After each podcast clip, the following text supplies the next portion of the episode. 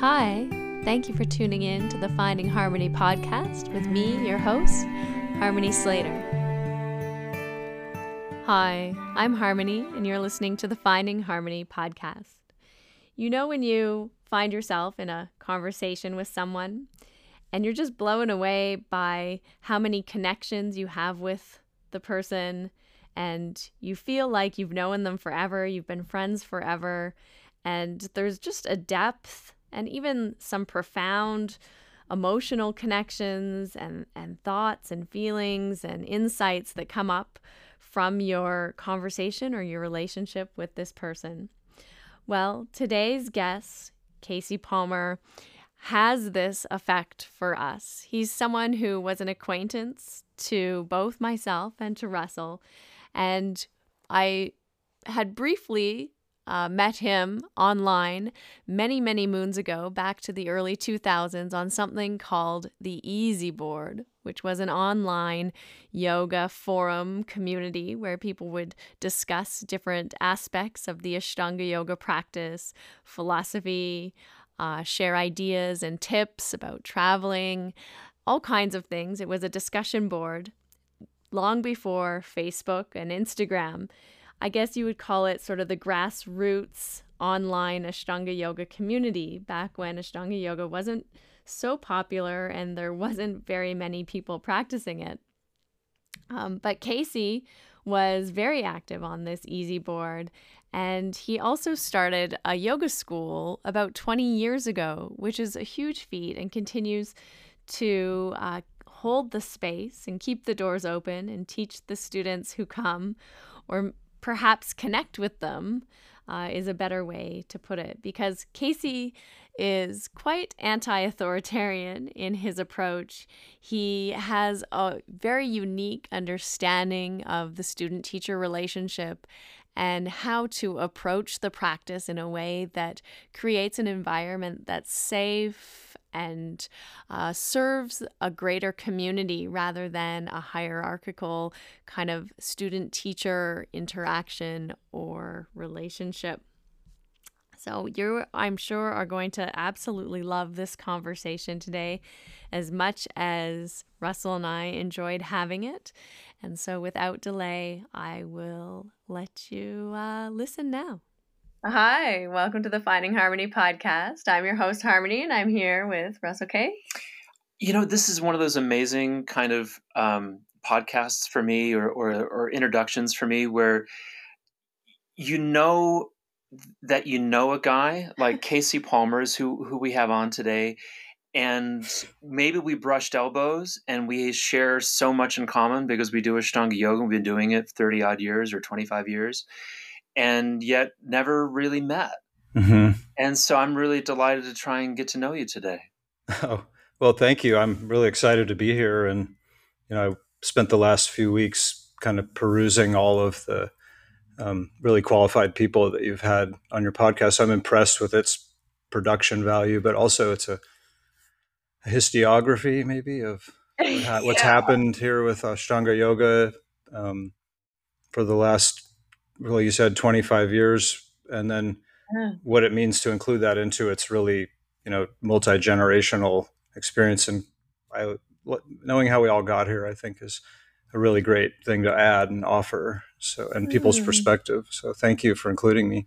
Well, thank you. I'm mm-hmm. so glad that you're listening. And and it's i mean you have kind of a unique perspective too i we met in 2004 in mysore um, with some mutual friends of ours, mm-hmm. Courtney and Shannon. Shannon, yeah. Shannon? Oh, Shannon. I thought it, I remembered it as Siobhan. Yeah, Well, everybody called him. Uh, I think he was yes. the, the Australians gave him. And they called him Sharon, I think, but Sharon, like, right. which was a compliment. yeah, Shannon and Courtney were my first roommates on my first trip in 2003. Right. And I guess they were your students. and They came there directly yeah. from you. I would like to just you know clarify the word student sometimes you know because we were all just in a really big cohort with each other back then and i haven't really when so i turned 52 last week and sometimes i meet Happy a tw- i meet a thank you yeah it's a it was an honor but i most of me feels pretty good but um i really admired the cohort of people that have gone along this process in the last 25 years and just to connect with you guys now. Because it's a journey and it's a very personal journey.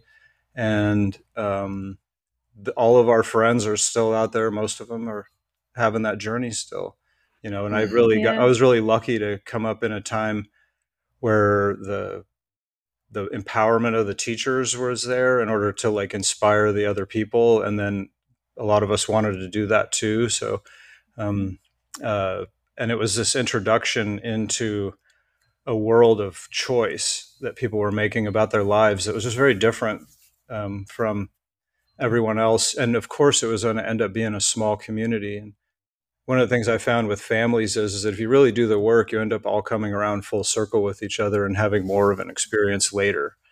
So there is the middle part of the journey that I think's key for all of us, just to find out who you are. And I don't think that that takes. I don't think that happens immediately, obviously, because um, we're actually kind of shown to try to become something else in the beginning. And yeah, that was I have a, some things to say about that sometimes, you know. Um.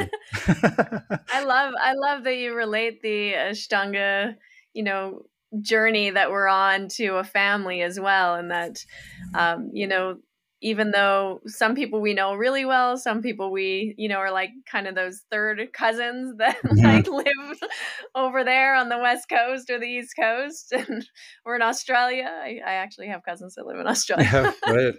yeah, that you don't see very often, but um, but that if you know there's sort of something that's binding us and keeping us together and tying us together and that that despite differences in the middle of the relationship or despite you know maybe disagreements or falling outs or you know all the ups and downs that go along with the relationship that that if you stick together long enough it, you tend to come back around full circle to being unified again.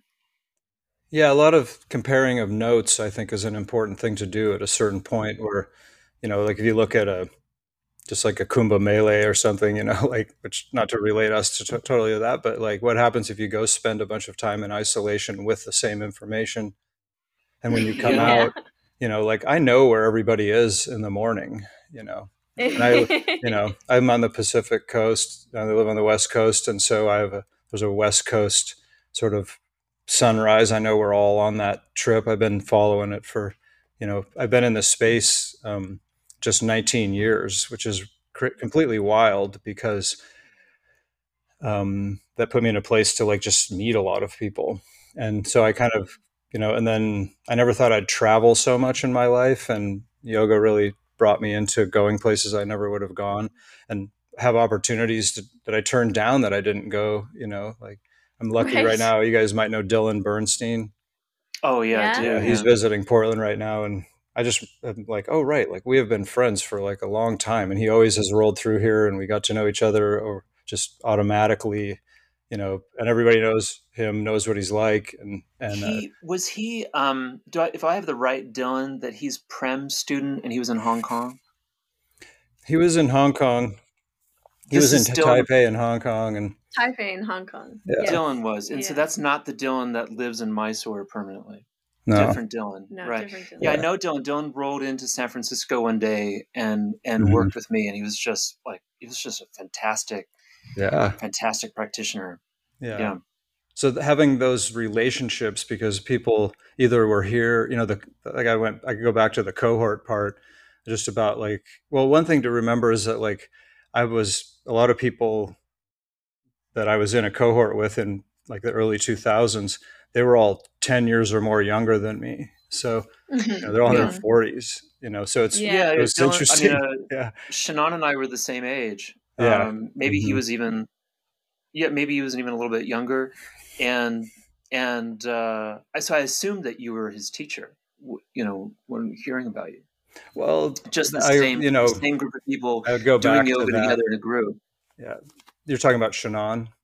Yeah. Yeah. Courtney. Well, Courtney, yeah like is um, you know everyone has a real deep gift to pursue this so i never wanted that relationship with people and i didn't want to be i was more like i felt like my validity in the beginning came from just like my tenacity around keeping the room open and keeping yeah, people a lot of work. yeah clean and open and then kind of being dedicated enough to show up in the morning and do it with people and then catch the outliers who would only do it at night and catch the outliers who would come on a Saturday.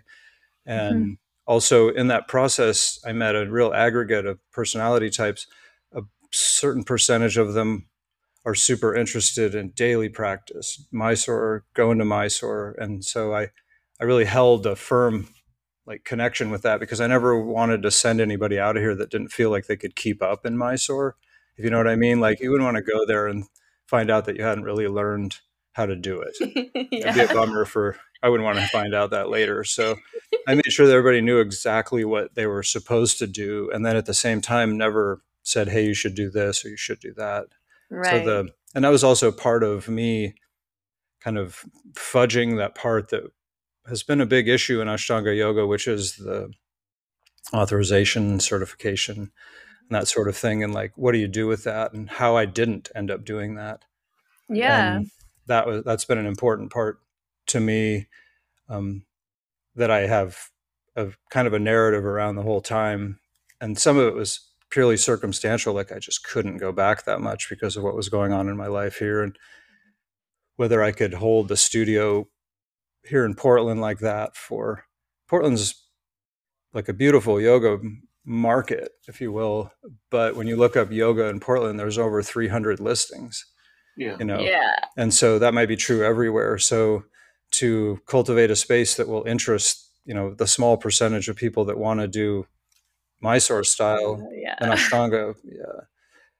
So yeah. that was it was a labor of uh, you know I still have I've got a, there's a lot into it and I got a lot out of it, um, but I I'm still not finished. You know, Mm-hmm. Uh, can I can I ask? Is there a mm-hmm. conscious decision on your part to undermine uh, structures of authority uh, in a room? Because I'm I'm getting the I'm getting the feeling that you're you still sort of feel like a guy that's just opening the room up and letting people know like this is what happens in this kind of room.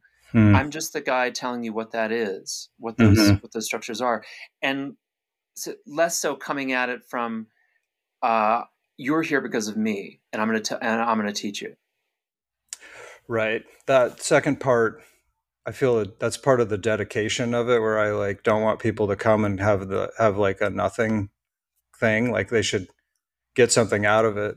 And right. Mm-hmm. so i feel really committed to you know like I've worked out a few different parts of the practice. Like i got involved with the philosophy. I read a ton. Like I don't mm-hmm. know how to like quantify that consumption of material, you know. and so I don't expect other people to do that. But I also also realized from the practice that if people didn't spend a really significant a time with like with the most simple details, which I consider the Yoga Sutra, if they if they spend enough time with it, it will become clear that it's really about karma and mutation over time and being safe and comfortable in that rather than being at odds with it, being defined by it. So we focused a lot on the sutras. I think I have done a sutra thing every week for 15 years.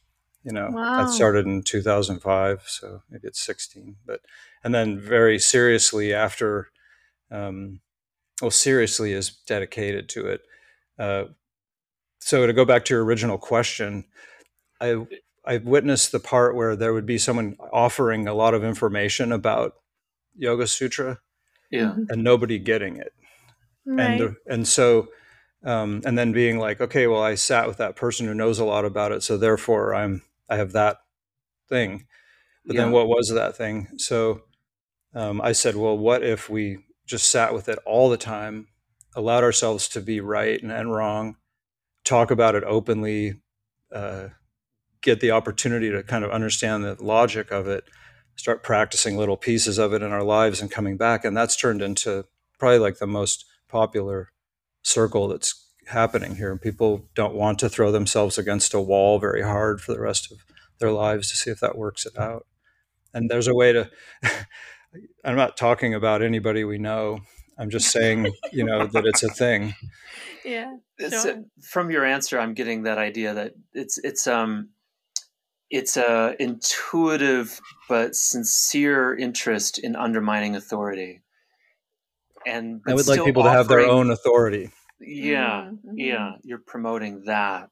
But there's a second part to that is that if people have that, and this comes directly out of my experience in Mysore from early on, what uh, was that when the time came to inquire about the greater points of yoga, I didn't have any resources with which to ask that question from.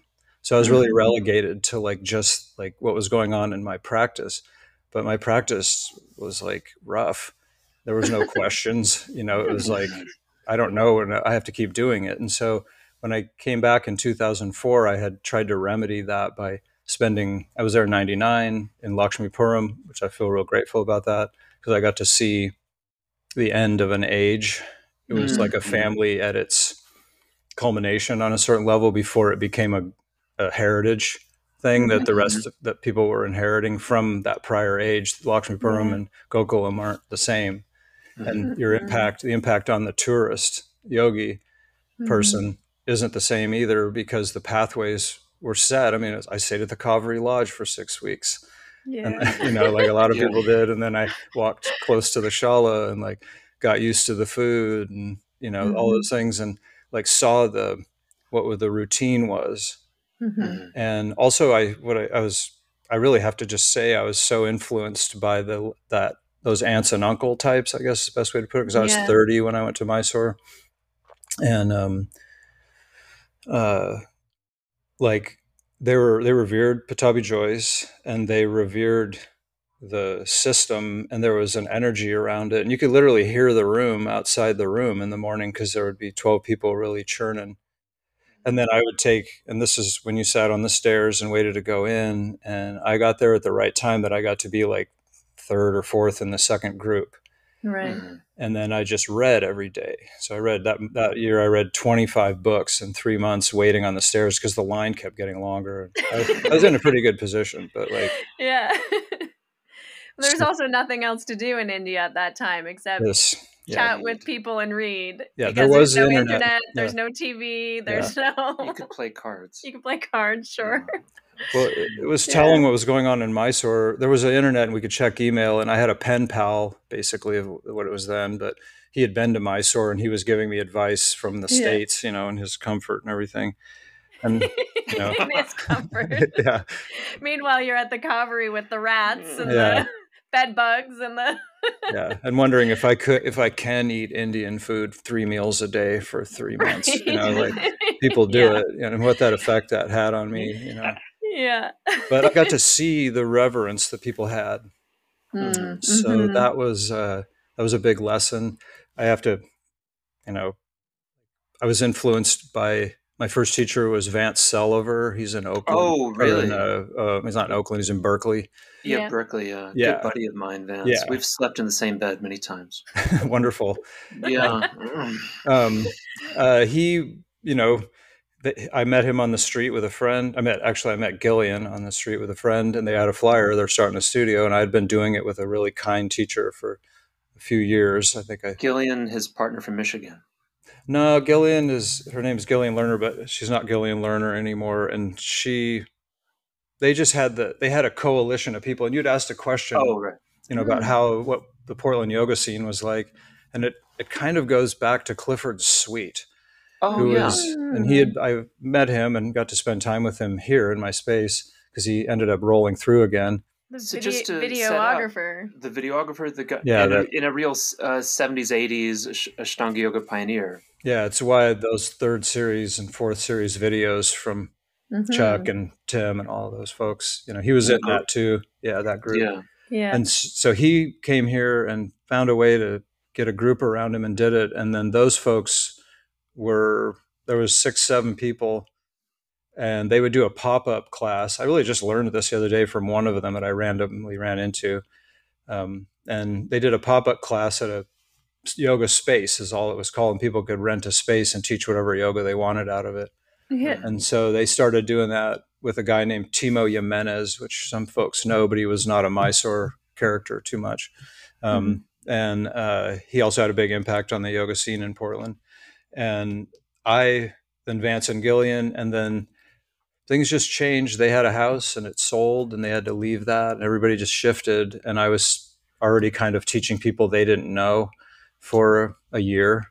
Mm-hmm. And uh, all the people that were not doing it because they didn't couldn't do it anymore ended up kind of showing up at that spot and i was like i should open up into a bigger space so i found this place it was just an art it's, it's, an artist studio it was completely unfinished it was just a box and Amazing. yeah and i had labored and so one of the things that's been a thing in my practice all my life has been that i just worked you know like i like work and mm-hmm. I like to create. I like to hold the space. I like to do the cleaning and you know keeping that stuff going. So interesting. Yeah. I I um one of the reasons why I really want to dig in more into your your childhood, especially in, in Alaska, and mm-hmm. how you came to be in the first place, a kind of proto punk you know, pioneer in Portland. That's four P's, by the way. Um, Proto punk pioneer in Portland. yeah, that's what I said. I just made that up. I love it. So, um, a, a, dear friend, but I want to dig into that. But I just wanted to to ask first about because you mentioned the internet cafe, and it reminded me of a question that I had for you. Right. One of the reasons why we wanted to come to you and wanted to interview you is that. Um, a very dear friend of mine in the UK, Doug Tockelbong, uh, who refuses to be interviewed. Um, he suggested that you be an ideal person to speak to because you could help us fill in some of these gaps, but also because you were, in to, in his perspective, so influential on the Easy Board in 2000 in the 2000s, which most of the people that listen to the show don't even know what mm-hmm. that is but mm-hmm. it was incredibly impactful for us. And I wanted to know if you could one both of you. Yeah. Yeah, yeah. Yeah, yeah, but it was necessary to use if you're going to go to India. I was teeny yogini. I wasn't that active though. yeah. But uh, can you first explain to our listeners what an easy board is, and then can you talk about what you did on it and yeah what you, what you would what my, you would write about? My friend Melody that just opened a studio, you might know her because she was really active on it she opened up one of the first sort of dedicated Ashtanga studios here in Calgary. She was Warrior Girl. Yes. Yeah. Yeah. i See, you know Warrior Girl. She mm-hmm. just opened a studio yeah. in Palm Desert. Yeah. A new well, one. That's awesome. Well, there's um William. What is he's in? He's in. uh He's out Palm Desert too. Um, yeah. So I got That's yeah. Right. That time in my life, the internet was pretty new, and before you know we had video and as fast as all the speeds are now it was everything was a very slow thing like so you could post quite quickly a bunch of text but you, videos were impossible. And so it was an opportunity that somebody had had the foresight on yahoo which is where i first discovered the community right when it was ending in like 2000 and so um, i was just seeking resources and I used google search engine and it brought up you know, I knew there might be a thing, and then it brought this easy board up, so I joined, and then literally, like, I probably met thirty people. Now you guys, you know, like I feel really honored actually to have met them all because when I got stationed in one place, just being in the studio, people would roll through Portland and come and say hi to me, and then like Doug and I didn't meet in person, although we had a very like great friendship with each other over the years, and you find out who on there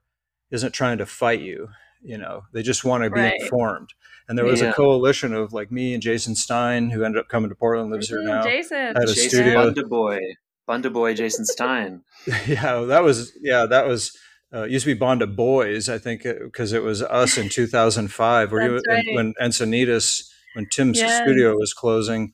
Yeah. And so, uh, and Pattabhi Jois was there and yeah. we were all there for that and there was just we were kind of in the center of the room and it was ridiculous actually. I remember what i was thinking at the time but um, now i'm hurt and old. I was kidding. Like, I, I, can still do that i just of us casey. Don't worry. Yeah. I, I, most of the, most everything i learned how to do physically and ashtanga yoga i learned in the first five years and have just like maintained it. Like i never wanted there was a lot of things i didn't want. But to go back to EasyBoard, it was an opportunity to um, write about my views on what I was discovering and trying to suss out information and understand, you know, what was being presented. And people didn't, it was like debate. It was something that we don't actually do verbally. And that goes back to like our own individual level of research into what's debatable and who can referee that. And so this thing was a wild west. Like you had no idea if anybody was most people if you but you got a sense of who they were. There was of course Rosebud, who I wonder who she was. She said she knew me at one point. Yeah, let, us see. Maybe we can get some people to write yeah, in if they yeah, know the write in Rosebud and and, uh, and the, the infamous Senor Pinche Way. I don't know if you remember Oh, that handle. And they Yes, were what they were the original like um, trolls, I believe is what we call them. and I think I hope they're happy we have about a term that. for that now. I think the word flame war was the first Yeah. time I ever heard it was in that situation. So, yeah. so to be very careful if you are outside of truth. That's right. And I appreciated that. Right. And Doug had the, you know, the insight to send me a link to something I had written, and it was it was probably kind of shit, but like it wasn't bad. It was the spirit and the intention was there for sure. So EasyBoard was a way to find out information about Mysore, buy stuff. I think people had it was a way to circumvent also what was happening then was ashtanga.com and the, that, the list. And so Yeah. if you wanted anyone to know that you existed, um, you could have that. The first list, the list Yeah. before the list. Yeah. But you could also just like you know rent a uh, get a room to rent in Gokulam or or Yes, you could find yes. a place. Mm, yeah. Yeah. lots Yeah. of people Yeah. used it for that. Mhm. Yeah. Yeah, I mean it's a it was community. It was a sangha, and that Predating was Facebook. Mhm. Yeah. hmm And I would prefer to go back to the written thing because the you could come and check on it and see what it happens now inside the field of every comment that happens on Facebook. It's the exact same, you know, kind of programming, but it's like it's so much more specific and individual now. But that organization, uh, and I was going to learn this. I don't know what anybody else thought about their process, but when I heard the word yoga, I was like, I kind of know what it means, and I need to know exactly what it means. You know, so and the second part took like still working on it, but uh, it's ever evolving. well, that's where the philosophy comes in because that allows a structure for certain types of yoga to show up that we might find ourselves, and other types of yoga that we could only like conclude that it actually is a thing.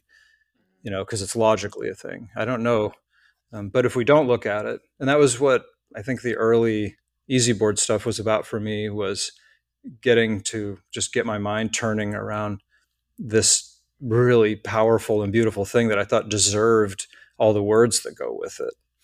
You know, and yeah. Interesting. But I gotta know. I gotta know. Please. What was Mhm. your What was your easy board handle? I think it was just simple CPLMR. Yeah. Okay. Yeah. Nothing fancy. No, It's I wasn't. Yeah. Uh, I think have you you've heard of uh, the platform Discord? Mm-hmm.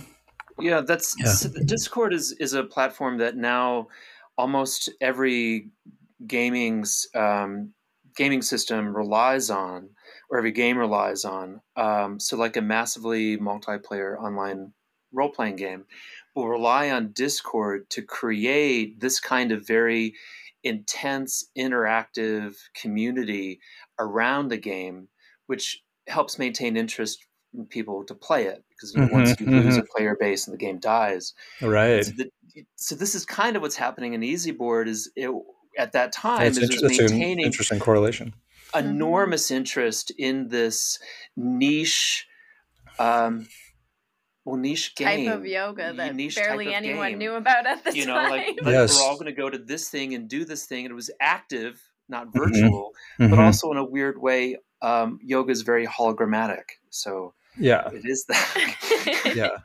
Maybe we should start an Ashtanga Discord. Uh, it would be easy enough to do do it. yeah Well, I think this, I think the podcast is like a very elevated form of what we were doing on Easy Board. right Um, and it's like getting people to write now is not so easy, even though they'll write their heart's content if it's their personal That's thing. Right.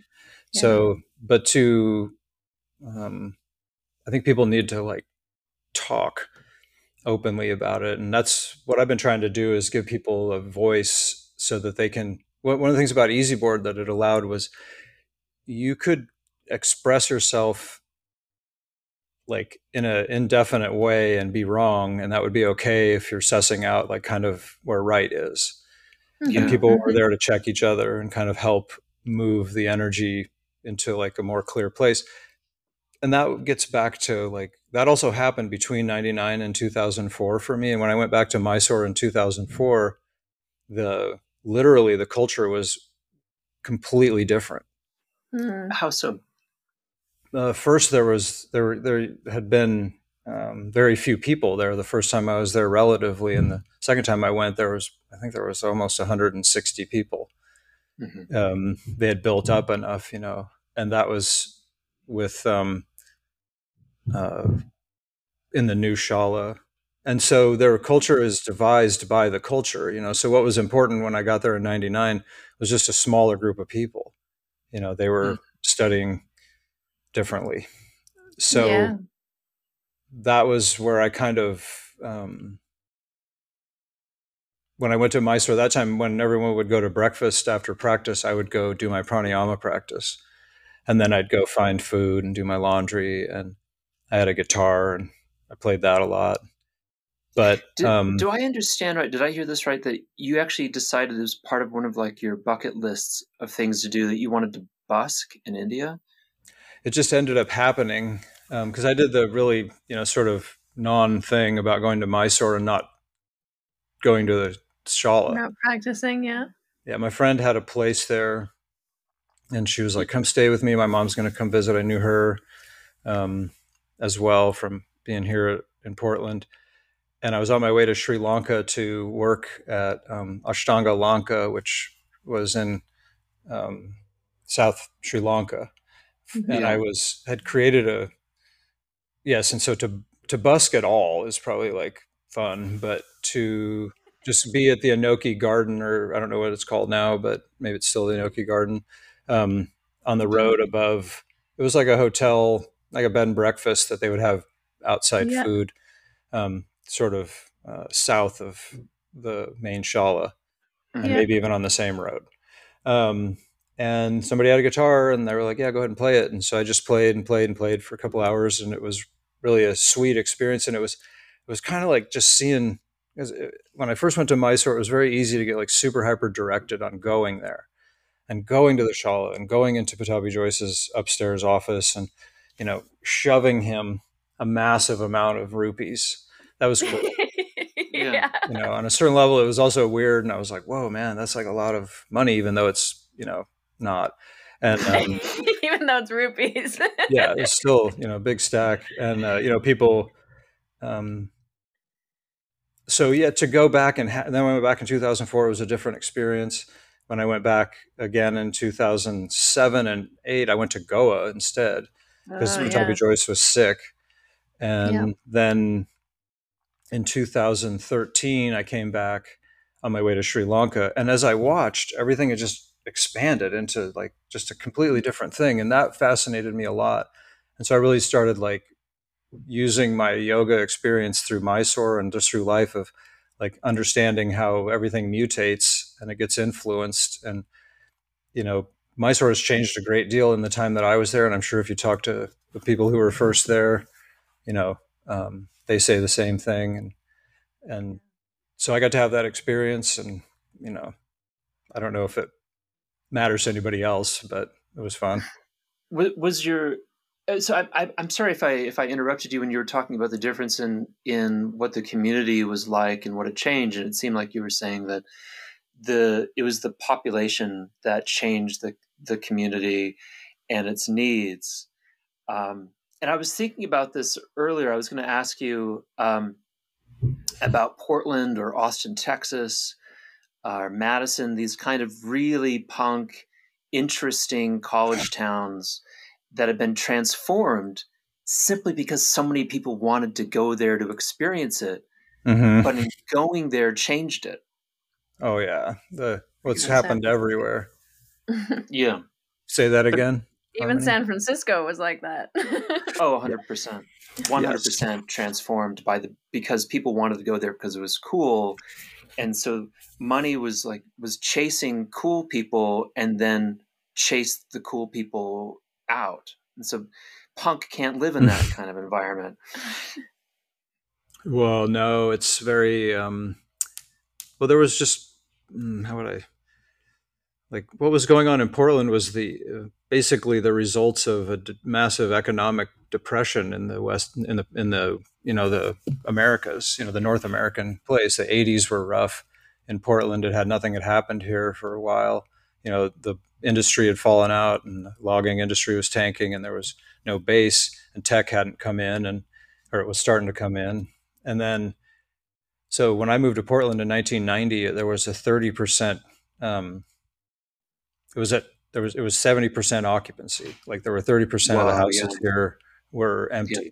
and in wow. disarray and now you can't i mean there's like 50 people want to buy a house here so hmm.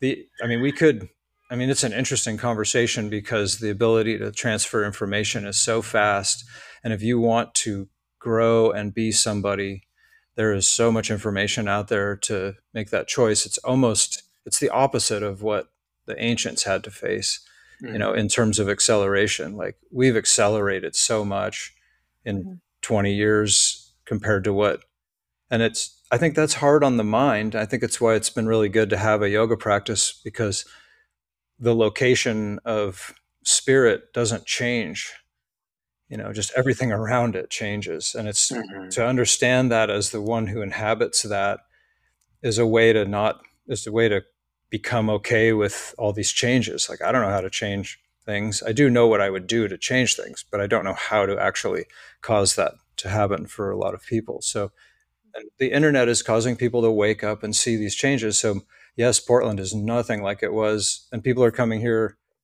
to act out their experience, and also just a, noticing that you know people who are 25 they were like me one time where they saw something that was really powerful useful and good and they wanted to go to it. Mm-hmm. that was what i saw in ashtanga yoga. And portland was an accident for me on a certain level although it was a perfect accident. Because um, um, uh, i left alaska in 90 and i was not really cut out to live in that environment and i don't know what anchorage sets on the latitude with you guys in Canada, but are you guys in southern Canada? We're in yeah. yeah. so it's it's it's fairly the same kind of um, uh, climate, except that we don't have any water. Right, and you get mm-hmm. cold. Um, yeah, and hot. We get cold and hot. Yeah, yeah, yeah exactly. And so, what Portland had going for it was that there was always a community of, and it still is true. The the sort of base community here is really like an old provincial, like um, you know, logging industry, fishing, shipping, uh, military, industrial complex was huge here. So it's a it's a very conservative place on a certain level, and you see that. But on the other hand, the people who are here are really open to being entertained and like they like nice restaurants and cool art and they're sophisticated and they're conservative enough to be in their in their conservatism to be liberal about who people are which right. is a really great combo because if you are dedicated and you try to do a thing here you'll always meet somebody who's interested and wants to support it and i'm pretty sure that's probably true in a lot of the little you know sort of similar sized cities around um, you know the North America, including Canada, where people could take that the old ethics of the architecture and what was laid down in a prior generation and rebuild it into something that's useful for for now. And Portland has definitely had that happen, you know. Mm-hmm. And now it's just, it's a little over the top sometimes, but it's it's interesting. There was some parallels for sure, like this, you know, keep Portland weird or keep Austin weird. There's some parallels in Austin for that, given that it's you know it's it's Texas, so it's it, like Calgary, it's oil, and it's cattle. Mm-hmm. Mm-hmm. And then you've got a university and a capital of Texas. So that's bringing in a different kind of group, Mm-hmm. but also, like you said, an enormous, um, uh, what do you say, 30% capacity? Is that what you It said? was, it 70% was, capacity? it was vacancy vacant at thirty percent and ninety. right. You know, so that's after a a- long depression. that's what was happening in Austin as Mhm. well. Is that uh, a lot of theater guys and of course music guys realized that it was a wild west in Austin, and Mhm. and tens of tens of thousands, hundreds of thousands of- of artists could flock there Mm-hmm. because there's an open space to do you know Bertolt Brecht theater Right. you know, or uh, whatever kind of uh, of music you want to play, you can play it because you know there's you can pay the rent. And so that was happening in Austin until you know it it, be, it became saturated, and then uh, you you get this. Um, uh, what is that word when you have to move people out because it's so expensive? Gentrification. It becomes Gentrification. gentrified Mhm. becomes completely gentrified. And I just think it's it's it's incredibly interesting that from our perspective, when we when we got to Ashtanga yoga, it was a it was a punk do it yourself um, counterculture activity that in the that we went to go do and we we we would go to Mysore from our punk counterculture cities Mhm. and in and then th- that place transformed because of our interest in it Mhm. and became a place that was really a vacation home for the wealthy. You and I are in agreement on some things for sure. I get it. You know, it's a very bougie vacation It's a to go to bougie Mysore vacation. for three months and have the money to do it and be able to have something to come back to. It's very self-selective. Yeah. know, like- Yeah. I am a grateful that I don't. I think it's it's maybe not mentally available to everyone because it's not their thing. So I wouldn't apply it to anybody. But some people, if you're mentally available for it, you can go there and do that. Like it's still a possibility. Not everyone in the world.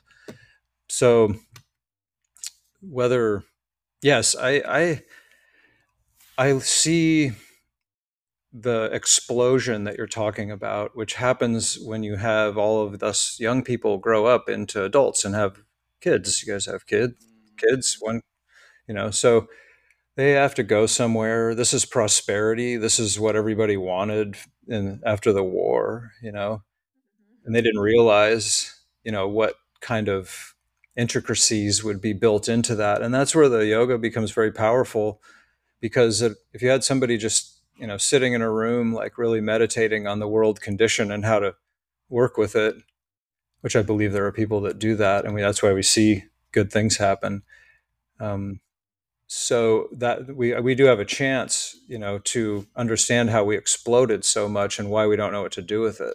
You know there's a loss in all of that right? I mean that's a it's that's entropy. And you know when i was a little kid in alaska my father was a bush pilot and a hunting guide and an outfitter. So it's a little bit different than hiking. It was like we did we carried rifles and you know and they call it harvesting game from a very wild natural place and he was really into it i wasn't i didn't have the trigger finger for it i couldn't kill things so Yeah. i was they were like what are we going to do with you um, so so I just read. I read. I read all the books that that came out there, and so. But when we would fly out, we would have to fly through the Alaska Range, which is a big mountain range. And uh, I remember being five, which was in '74. I remember seeing it and just being kind of amazed. And then because it's the exact same trip, um, on the way back out the next year in '75, I noticed that the glacier had receded. And these were glaciers that used to like spill all the way out down to like a thousand foot above sea level and into the ocean. You know, they know they were just like the last remnants of. And I remember feeling a sunken feeling about it. Yeah. Mhm. Yeah. It always stuck with me, and I've watched the progression of things ever since. And that's the entropy, uh, where things just fall where they fall. You know, like Yeah.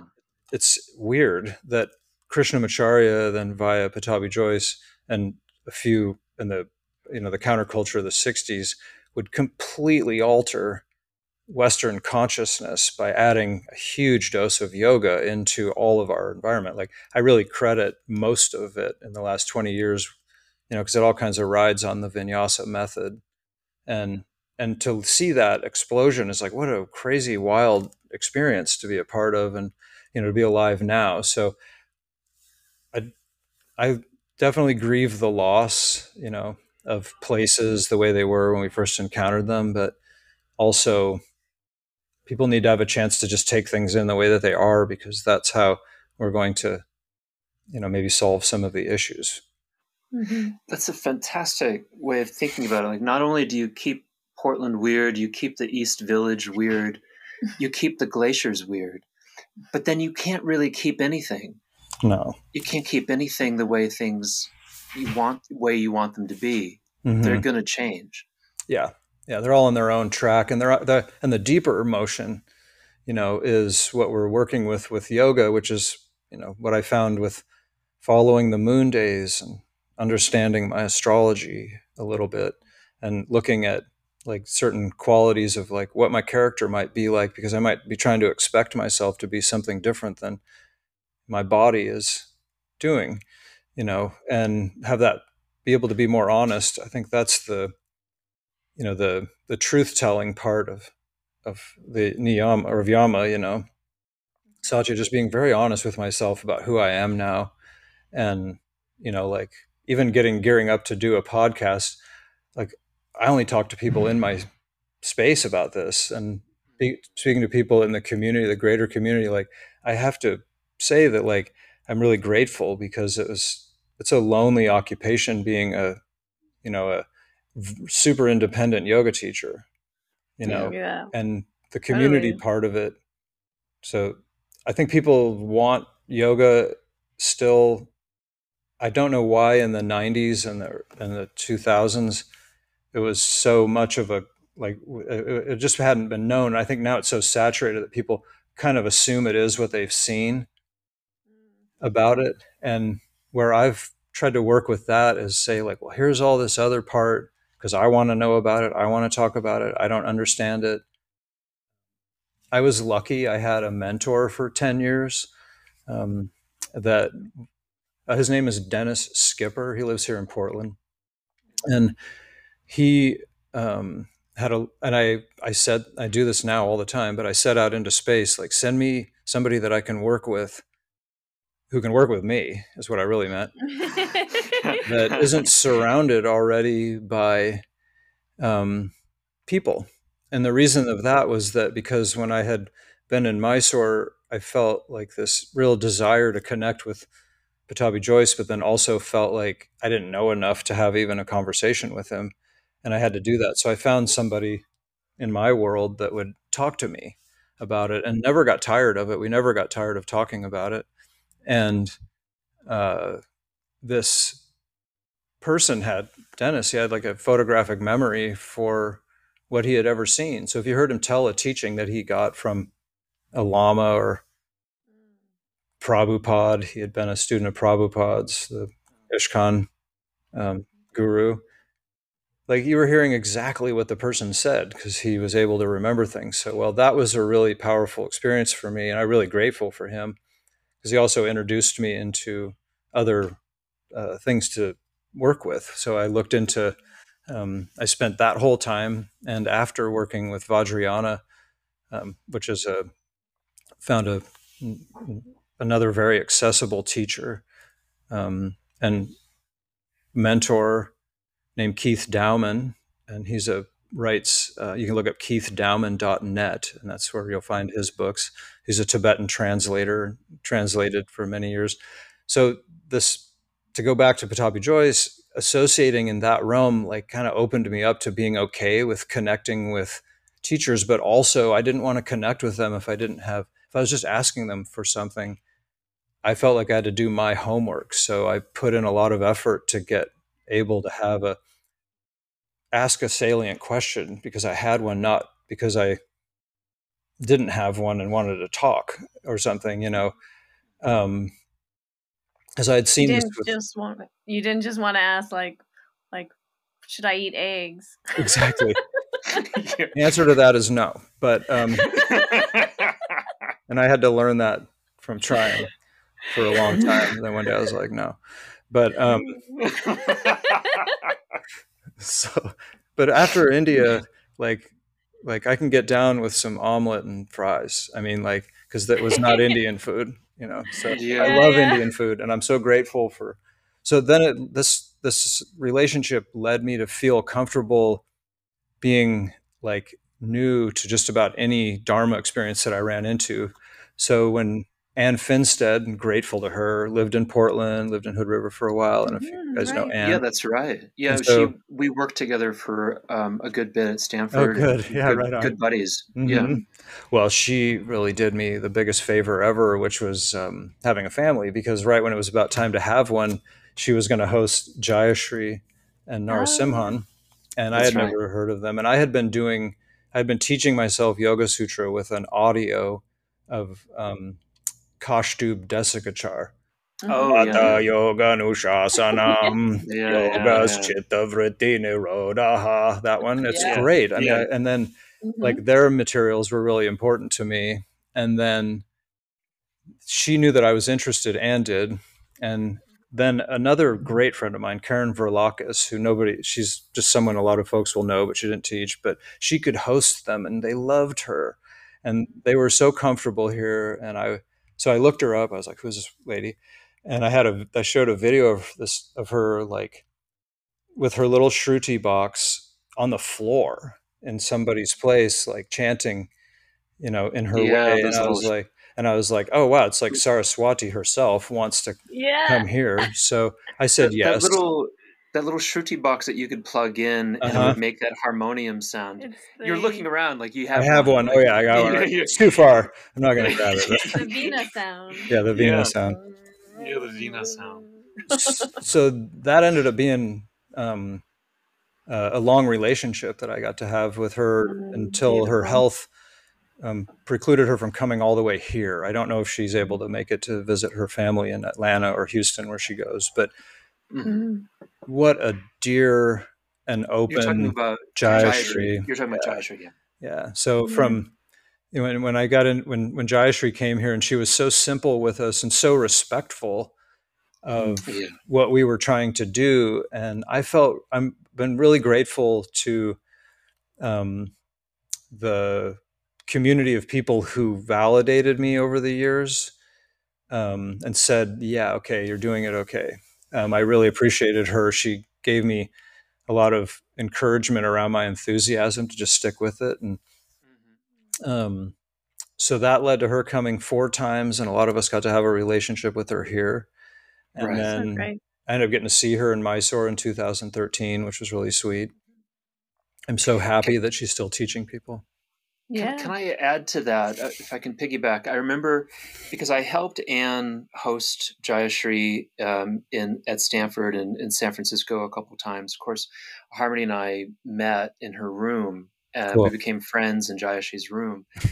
Um, I remember the first day that um, I had to go and sell the Stanford Recreation Department on the idea of a Mysore room Oh, that's And- cool. And I had one explain to them what Mysore was, explain to them what yoga was, hmm tell them why Mysore was the best way that they could do that, and then tell and then ask them to hire me to do it. and I was wearing a fucking suit the entire time. I, had a, I even picked out like a red cardinal tie and the whole thing. I'm sitting with a couple of like gym coaches in tracksuits because I didn't know what I was walking into. Right. Totally misread right. but I was like, I was so excited, so enthusiastic about it, and they had, you know, they had had a grant, you know, for the yoga. But they didn't have to teach at Mysore. hmm All they had to do was some, you know, yoga class. They were Right. told, been given a grant, do a yoga class." This guy is going to meet with you from the the, and he knows the woman that gave us the grant. So listen to him, see what you think. And it was such a disaster, you know, that this we were in this situation. But it's like, okay, so I go in and I and I do my whole spiel and I pull out like a couple books by Guruji and like uh, yoga yeah. sutra things. Like mm-hmm. this is this is really good. And it's like, okay. And I and I drive back to where Jayashree and Narasimham were, and I pick them up. I think from like a Whole Foods or something. and we're in the car with Anne, and everyone asks me, "Well, well, how did it go?" And and Jayashree says, "Obviously, it went fine. He is euphoric." You're like, oh, I'm terrified. yeah, almost the same now, thing. Well, I was terrified, but now I'm euphoric. Everything's cool. And Did they say yes? Just, yeah, he said yeah, yes okay, right, right okay. then. Everything was cool. She could tell that it that she could tell just by my body that right. everything. It's nice when you show up with your own money. Yeah. so if you show up totally. for if you show up to teach for free, like you're gonna, you know, people, you know, will you know they'll love that. Um, yeah, exactly. And that's amazing. I mean, I get it. You and I have something in common where like I don't mind taking this anywhere it will fit but I've also tried to learn to tool it to where it fits. And so, like in, in you know, going to Stanford, you figure they're smart because it's Stanford. You know, I mean, in the gym department, they probably think a bit too, but do they see it as a it's you know that's an interesting thing to talk about with Ashtanga yoga in general. I always bring this up to people is that primarily as a movement style, it's just a Ayurvedic healing modality, mm-hmm. really at its core. And it yeah. carries so much on its back because of that. Mm-hmm. And then but then all that's awesome and that's why we're doing it. But then you can't bring that anywhere necessarily until people learn the physical part because it's the main way for people to connect with it so i taught in a gym for seven years which was very good because they the people were super dedicated like we did i did mysore style in a gym in portland called maverick sports and it was wow. a they had a boxing theater, a spinning theater, and a hot yoga room. And my job was to have the morning class and then crank the heat and leave, and then the next class would come in and do uh, hot yoga in there. And nice. So this uh, the folks who were there were just so dedicated and regular and kind of open to whatever I wanted to try. I've been really that's a Portland thing. People were really open to me. They were really I was like, I want to chant, you know, Bande Gurunam Charanaravinda in the gym. Is that okay with people? Yeah, yeah, yeah. and yeah. everybody everybody did, and they were like okay with it because that has to kind of like be really included in this vehicle of like being a yoga teacher all these years was that like I wanted to learn it. And so people were willing to let me work it out with them over the years any way that I mm-hmm. needed to within the right boundaries, you know, of, like it's still asanas and stuff. And and it's the philosophy. And I've always just really tried to stay to those center themes. But you never know who's going to be dedicated and really get something out of it. You know, it's so I try to keep it available and meet people really where they are with it anymore because, you know, just to go back to what attracted everybody in the late 90s or even early 90s was, you know, this, I think you called it the, the courageous heart style, you know, where you're really just ready to dive in. And I was that. But then I also saw that becoming kind of like this delineator where you'd have people that were like that who were going to go there. And then you had people that would never go there or couldn't. And I was like, well, what is yoga really like if it isn't for them and for anybody who's uh, focused on anything at all? You know, are they doing yoga? You know, are they understand how they change? Does it have to be all riding on this Ayurvedic healing modality? you know what's more you know yeah those are interesting questions you know if you're just doing say the asana without the really like understanding or even having any desire to know about say yamas and niyamas or like to do meditation or any mm-hmm. kind of other practice you're just mm-hmm. like strictly like i'm coming in i'm doing this asana i like it i'm feeling good that's it yes well, you know, is that is that still the Ashtanga yoga practice? Is that still it, yoga? Yeah, and well, what I've learned is, is like the I think it's the opening of the fourth chapter where he says that you can acquire the state through, you know, birth. I'll just stop there medicinal plants. well, no, no, no, I could get into that too. I would, I'm, and, you know, I don't, I, I approve of them, Past and I think that they're good. But it's that's the uh, even medicinal plants, even birth mantras, even Mm. even the mantras. Those three, Mm. like they're really powerful, but then they can oftentimes just encase us in something that we won't right. be able to see past. So with the birth part, some I've learned that like some people have to learn right now how to understand with current how to understand how to deal with f- current and future empowerment in their life because they're just maybe they're fine maybe they're just well adjusted individuals who don't have a now the other side of it is being able to kind of dissolve a limiting but powerful internal sense that's almost like a like one has to look really deeply at self and like navigate a lot of like you know fractured nervous system or a traumatic childhood experience that like never went away or like even an adult traumatic experience that is hard to undo. Those are going to come up for a lot of people but some people are not don't come to this with a lot of hangups at all. They're really well adjusted and they see ashtanga yoga and i'm like you just need to keep doing what you're doing and you might want to be stronger and you might want the ayurvedic healing part. So it's i think a lot of us i don't know i can't say this.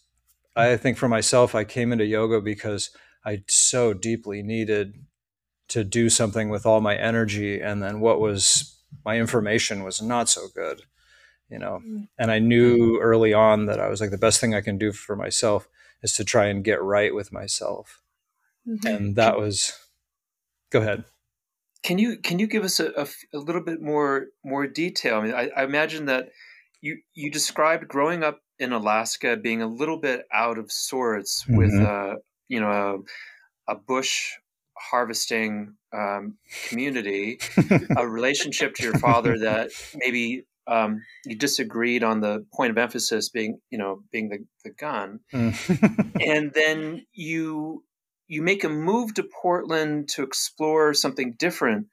Can you talk about like what is it really that got that you said I have to get out of Alaska. I ha- and oh, Portland is the place for me, and why was that? Uh, Portland, I followed a, a significant other down here, as a lot of times we do. And Alaska at the time was, well, Alaska has this sort of bipolar weather, you know, where it's like you're either, I don't know if you guys get long nights there, but like, and you get like, you know, 19 and a half hour days in the summer. And then, you know, and the winters were five and a half hours of light. And so that kind of impacted my psychology a bit. The isolation as a child, which we don't have time to really go into that, really impacted me. And I wasn't like, I wasn't like super functional when I got into the real world. You know, Mm, I was, Mhm. um, okay. I wasn't raised by wolves. They just, there weren't wolves. You know, it was like I was just out in the middle of nowhere a lot with sustenance, but not with a lot of guidance. You know, Are you sure you weren't raised by, by wolves? I had like we had like a couple of different lifestyles. I was living in town, which was Palmer, which is strange. It's my last name. Um, yeah. yeah. and my father was running a business that was that operated 150 miles away. So that's where the airplane part comes in. And then it was a tourism business, so every year we'd have a lot of tourists come um, the at the in the fall, which is usually when that happens. And that gave me a lot of insight on like how to host people. So I'm really lucky about that part. And being an outfitter, he provided everything, so I kind of could imitate him almost in and I did, you know, from the beginning. Now they didn't want to know anything about yoga because it seemed in conflict with their religion. I, I listened to a couple of the podcasts, and it seems like that's come up a couple of times for people. But Mhm. Yeah. Just to say, if my parents asked me about, asked, if you were asked my parents about yoga and me now, they would be like, uh, "That was the best thing you ever did." so, you know, they're they don't know a lot about it, but they understand that it had a huge impact on me this is like such a deep talk topic just family of origin and why people pick up on yoga and um, for me anyway uh, i think uh, so the Alaska thing, I just I couldn't stay there. Like it was not enough economy for me. I needed to be. One of the things I noticed. Uh, one of the things I didn't give myself that much credit for back in the day was that I would notice things. And so one of the things that I noticed was that there was no one in Alaska between the ages of 18 and 21 um, that had a good reason to get out. They all went to college. And so I was there for two or three years where I was just literally like the only person my age. Yeah, I mean, and if I wasn't, I was like in the cohort that's left pardon me for continuing to use that word so much, but that was what was going on, you know, and all we were doing was like working jobs and partying.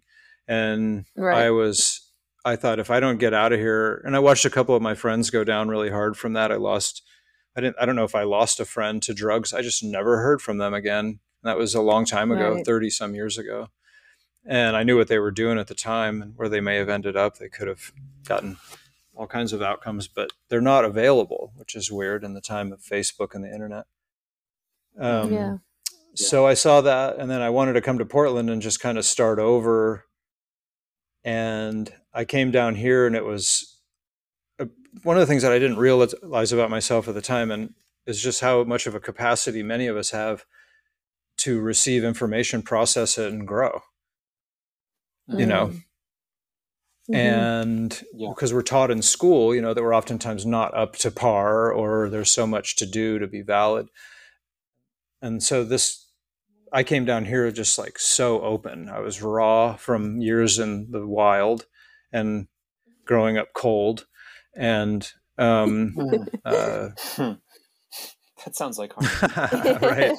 You know, and so I came down here and my first sort of inclination to start taking care of myself in a way that was I was going to I somebody got me to join the Gold's Gym here. I started going to Gold's Gym and that led me to meet a bunch of new people. I worked, I met new people. And then um, around 97, 96, I was in a relationship and um, with a really beautiful friend uh, who's still in my studio now. We went to Mysore together the first time, Karen Goodman.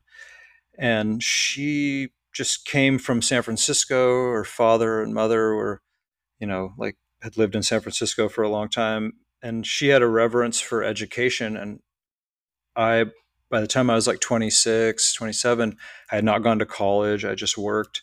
And so I felt really bored. And I woke up one day and I was like, I'm going to go to college.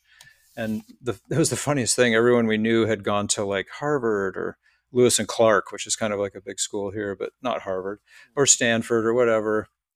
And so I went to Portland Community College with like a head full of that idea about education, which was really kind of funny. So I had good teachers, yeah. and uh, I got straight A's. I couldn't believe it took really, you know, like a lot of writing and a lot of reading and a lot of analysis of information and some help.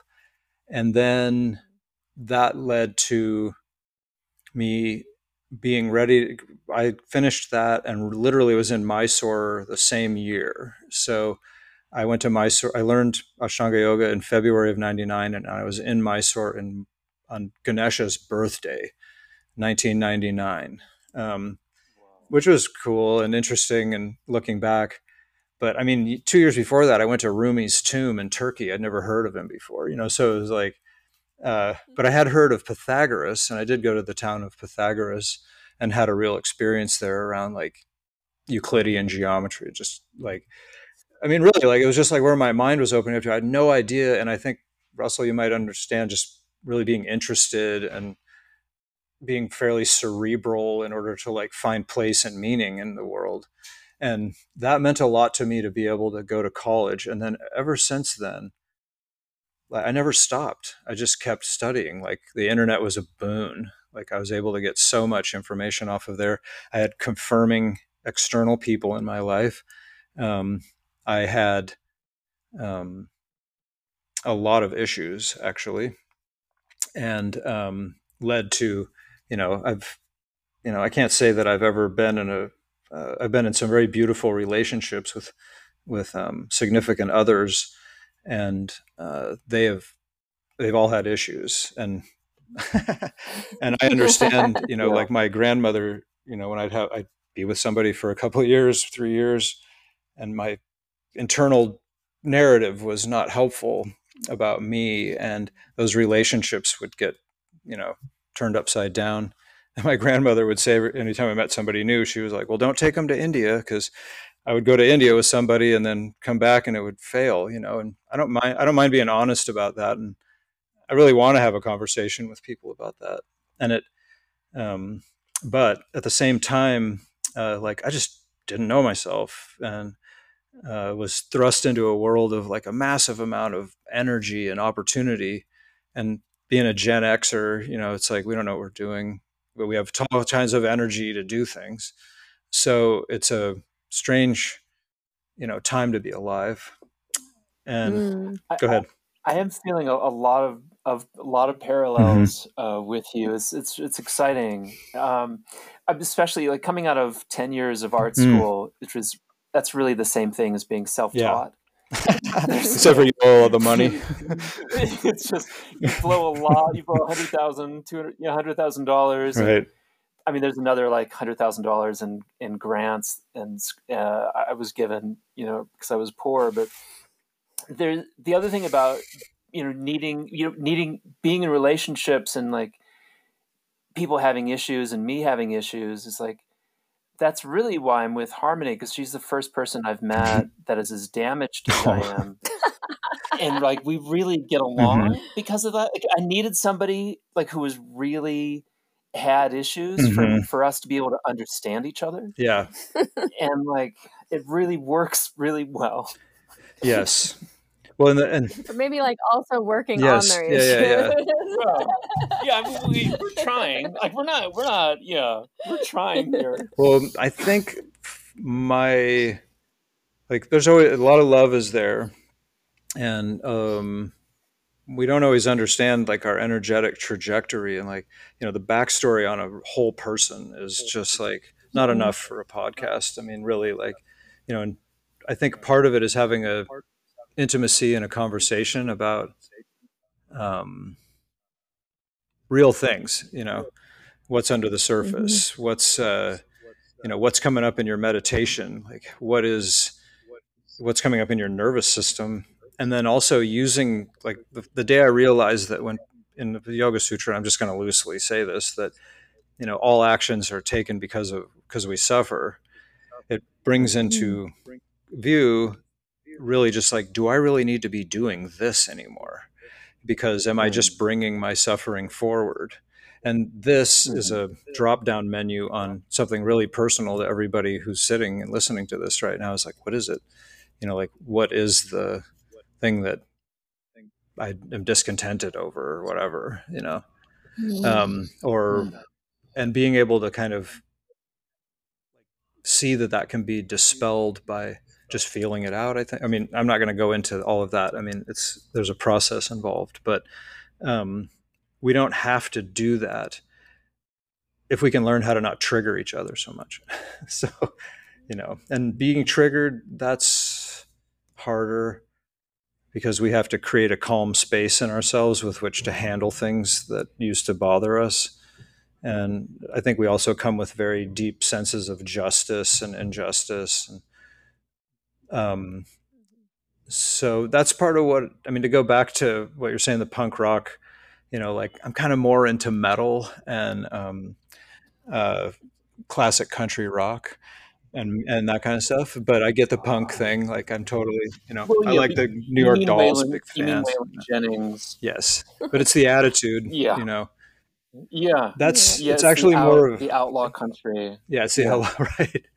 And and the idea that like let's when i first came into this what i didn't want to do was like just assume i would i didn't want to take every authority down off of the shelf and remove their mantle and put my put it on my own head. I just think that that was i thought no people you know they if they put the effort in you know that just comes naturally to them. And then i didn't want to compete with anybody about it. So that was that was the part that I think we as a Westerners kind of bring in as the the economy around yoga has actually been like the hardest part about it. Like it probably wouldn't have done anything without the economy around it. So it's great that we all have made our livings helping other people teach yoga, but it was just an all-consuming like thing to drag forward the whole time. Like it's not that easy to keep a space, you know. It's not a lucrative thing. You know, I used to say, "Oh, I didn't want to pay $150 a month to have go to a yoga studio and now I pay $1500 a month and, and yeah. didn't really need yeah. to do this, you know, like yeah. you know, and so when people are like, I want to be a yoga teacher, I'm just like, uh, you know, like maybe, you know, maybe you just want to be good at yoga for yourself. And so I try to help people understand what it is first, you know, mm-hmm. early on in the process. Um,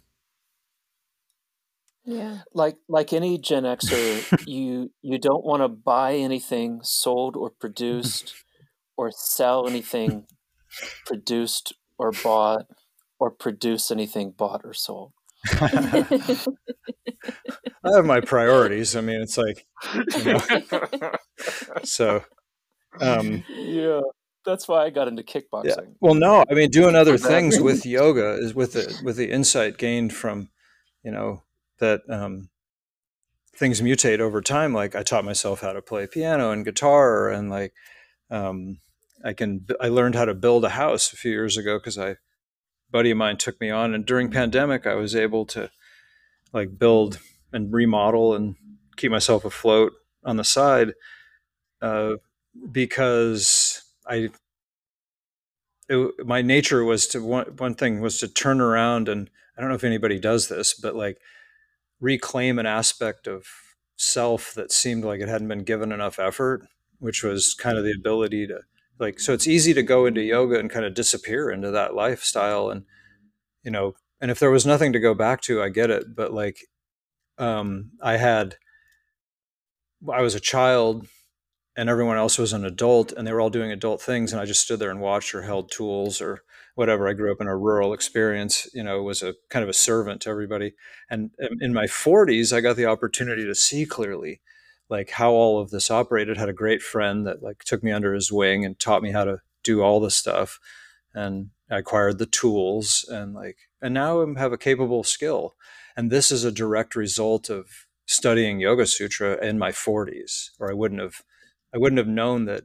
I mean, it's really about samskara, like samskara, like that word is. I wish more people used it neutrally, you know, so that we could talk about it in a sense of like, what do you want to do? You know, what would satisfy you? How would you, you know, how would you, um, uh, how would you alleviate a bini abhinivesha in your life? You know, like, and and because I think a lot of us I don't know if this is true, but for me, it seemed like you would just jump over the part in yoga that would lead to any attachment.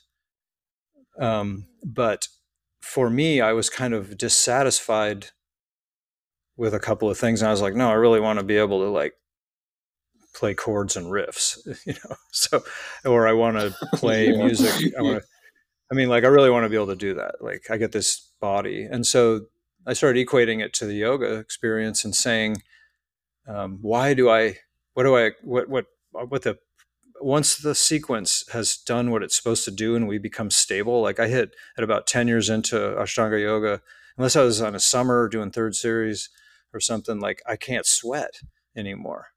You know, right. I just oh, can't. Oh, yeah. I don't have the. If. I had to do that, if I had to get a sweat out of my body, like I'd be wrecked. You know, so it's like just yeah. I've transmuted all of that. I don't have that in me anymore. So to do the practice the same way, like I don't do it like that anymore. I want to, I like going really slowly. I always have. Um, I like the charging thing. If somebody else is like leading, I like that if they're really good at it. But I don't, you know, the, so I want to make sure I'm not getting too far off of topic, which is, I can do that. No, no, no. It's cool. It, it reminds me that it's this, it's kind of the same for me. I, I sweat more vacuuming the house than I do practicing yoga. Yeah. Um, the, the last time that I went to Mysore, it, like uh, Sharath was making fun of me because I was I was sweating more than I had in like mm-hmm. like four years, and he like handed Harmony a, like a a mm-hmm. towel. Like this is this is for Russell. He needs a towel. and, um, I had a I had a question for you uh, to kind of um, to think about where we are now and where we're going, and and to kind of tie things together a little bit. Uh, we had Spiros mm-hmm. on the mm-hmm. show. I'm not sure if you know him, but you guys are really similar. I think um, this kind of again cerebral. Um, probably have taken an enormous amount of LSD, and um, is that micro? so micro microdosing microdosing an enormous micro so, amount enormous amount of microdoses um Spiros talked to us about living in a um in a post guru world and mm-hmm. the kind of that's where we kind of are now and and we're kind of trying to find where our feet are and we're reestablishing the our our cultural norms for our little our little community mm-hmm. and i i wanted to ask is that something that you were you were thinking about when you were on the easy board? Were you think what were you thinking about Guruji's then? Did you did you have a, a, critical view of him then that's changed to where you are now? Um, well, I'll just preface this with saying like the only way to really in, continue to include Pattabhi Jois in the as a teacher in the Ashtanga Yoga is to tell the entire truth about him. And if people are willing to do that, um, then they can have their whole relationship with him i think um, and then i start from there i say and firmly believe in like listening to the people who are the primary victims of Pattabhi Jois. and and then also which leads to that everyone was a victim to Pattabhi Jois, especially his family and especially the students that were the closest to him and uh, that has to kind of stand first so that people understand where they stand. Then there's other there's another element to that which is people who maybe have knew what was going on and didn't know what to do about it or wouldn't do anything about it. Um, and why i think that's a really interesting conversation to have because there's a truth in that. And it gets into like why i don't trade on Pattabhi Jois's name per se like that i was somebody and i knew him. Like i have a very like, yeah. you, I, of course, like everyone else, I have f- fully inflated my relationship with Pattabhi Jois to its maximum capacity and truth. And so I do know how I knew him and like what we knew together. I guess somehow my name means a, uh, my name in Kannada, I believe, means um, like wedding night sex, which is a spec- you know how specified people can be yeah. in a culture like India. and people, old ladies would laugh, you wow. know what I mean? So I was like, I was that guy. I was the. Wait, wait, wait! I'm sorry. You, did you did you Casey means that? I believe it has. Like, so you'll have, we'll have to do a little more research. Something to do with. It took that. me a couple of months for me to understand like why everyone would laugh when I said my name, um, and they were too polite wow. to say anything about it. And I actually don't. I thought it was funny and like, you know, so so he would he remembered that and we had some engagement you know like i had changed a lot in the time that i saw him which was about five years total maybe six and he recognized that and like and so then the other side of this is and i'm glad you asked this question because it gets into like how i really knew Pattabhi Jois i made a conscious decision at the time to understand that i didn't really know him and it goes back to being prepared in 2004 to be uh, present with him as somebody I wanted to. Sh- so he was the Pattabhi Jois that was presented to me to me, and when I got to Mysore, I was thirty, and the, what was going on was had been going on for a little while. I think there was also a bit of injuries happening, and nobody really talks about that. Yeah. Um, he hurt a lot of people, yeah. and um, he was also post his career, like he was in retirement teaching you know, he was like 86 when I met him or 88 or something. And so maybe 86. And so, and he had a yeah. cohort and he was just, people are different when they're in their 40s and 50s. And his wife had died and yeah. there was a lot of changes that happened. And this is not to apologize for him because I don't have the power to do that. But what I'm Absolutely. getting at is that those voices that need to be heard from back then, you can have reconciliation. I think the victims deserve somebody to say, like, I knew what was going on. I was a young person. There was a big power dynamic going on. I was influenced by it as well. All of my, all of yeah. my credibility and financial ability and like all my desires and loves and hopes are like on at the feet of this man. And then suddenly he represents um, crime and theft yeah. actually which is the real crime is that he took from the people that he abused the right to find their own path without that trauma so that's a thing and the other is is yeah. that to, to go to the other side of that is that i wanted to know Pattabhi Jois my young 30 something self in those years really projected onto this image of the scholar. And what I decided then, and this is how I got into Sutra, I said, I, am never going to know. But one time I saw him because I was staying on the top of a two story, like nice place, like, but you could see the top floor of his house from where, and I think this might be the same condo. So we, we all stayed in with an elevator. It's like kind of right around by the coconut stand. It's like, anyway, you could see Pattabhi Jois on his roof, you know, hanging out, you know, yeah. reading the newspaper. and I was, and then one time I saw him putting his shoes on after conference in Encinitas, after he had just slayed us, it was like amazing. Like he had us all laughing and philosophical, and it was beautiful. And then he just left with us all, put his shoes on. I was like, oh, okay. Like he's just a regular dude heading off to get, you know, whatever he's going to do. Chapati. Yes. And that was, and so what I'm getting, what ended up happening one was that I said, I'm never really going to get to know this guy. But the thing that he cares the most about is the Yoga Sutra and the Bhagavad Gita. And so I just dumped myself into those books so that when I did ever meet him again, I'd be able to honor what I'd projected onto him was that I wanted a teacher and I wanted somebody with some strength.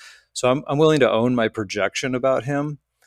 And I'm also willing to be really compassionate with people who had a great love for him that didn't know what was going on, and also some compassion for um, people who knew what was going on and we're afraid because everybody hides when they get afraid you know? That's when so to be able to open that up i think would be because it, it gets into like i think before this was this was coming on before what we would call me too movement and yeah. i remember hearing a podcast about it from people who weren't really in those circles and were spending more time sort of you know shooting those fish out of that barrel basically as yeah. a career move and not really having a conversation right. about it and not being part of the mm-hmm. community. But to go back to what I started with, if we can own Pattabhi Jois as that abuser that like harmed people, then the other parts might have a place to stand because you can't ask people to just annihilate their relationship with their families.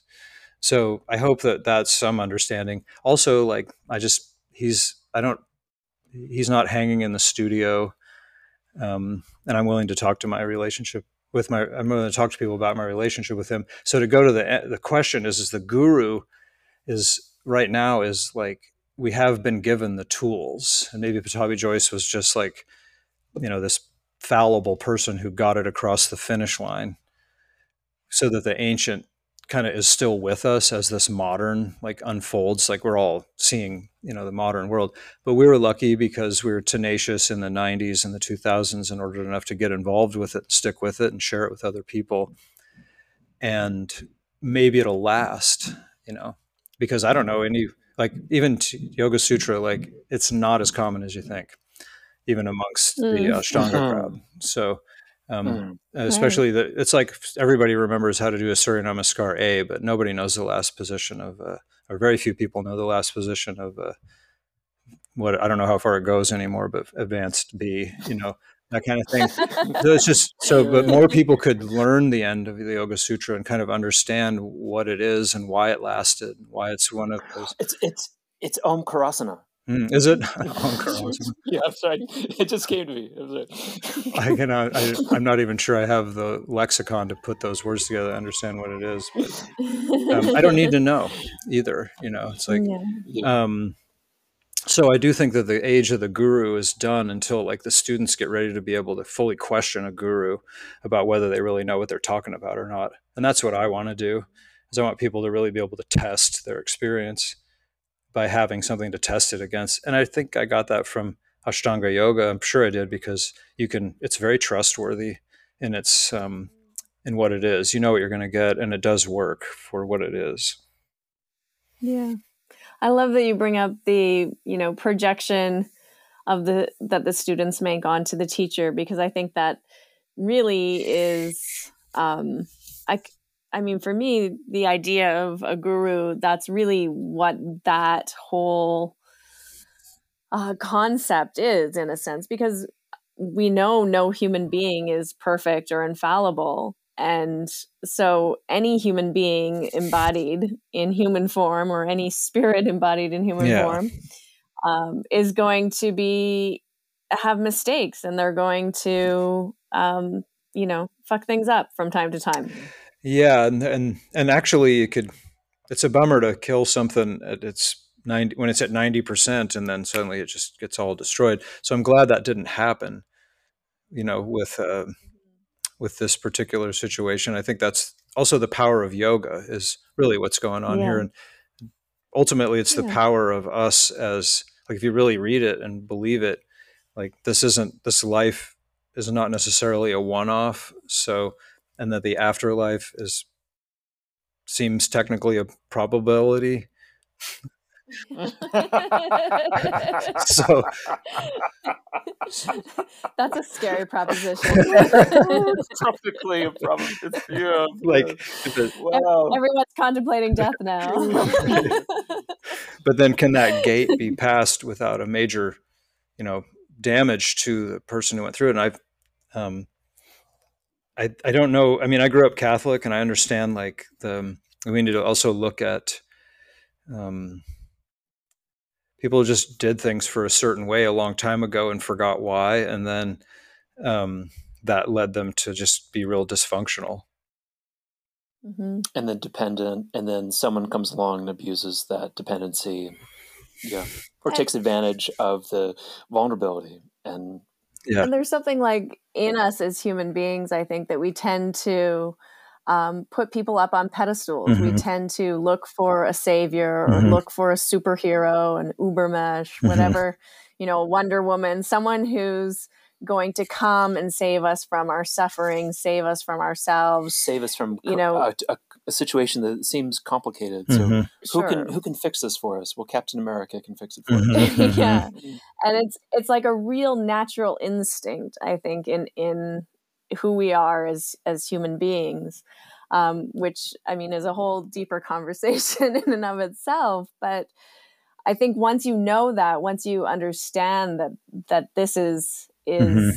part of how we mm-hmm. function um, you can realize you can catch yourself when you're kind of doing that mm-hmm. projection mm-hmm. and start to explore um, and mm-hmm. question and like try to see clearly. And I feel like the practice is really about that, trying to see clearly reality as it is. Yeah.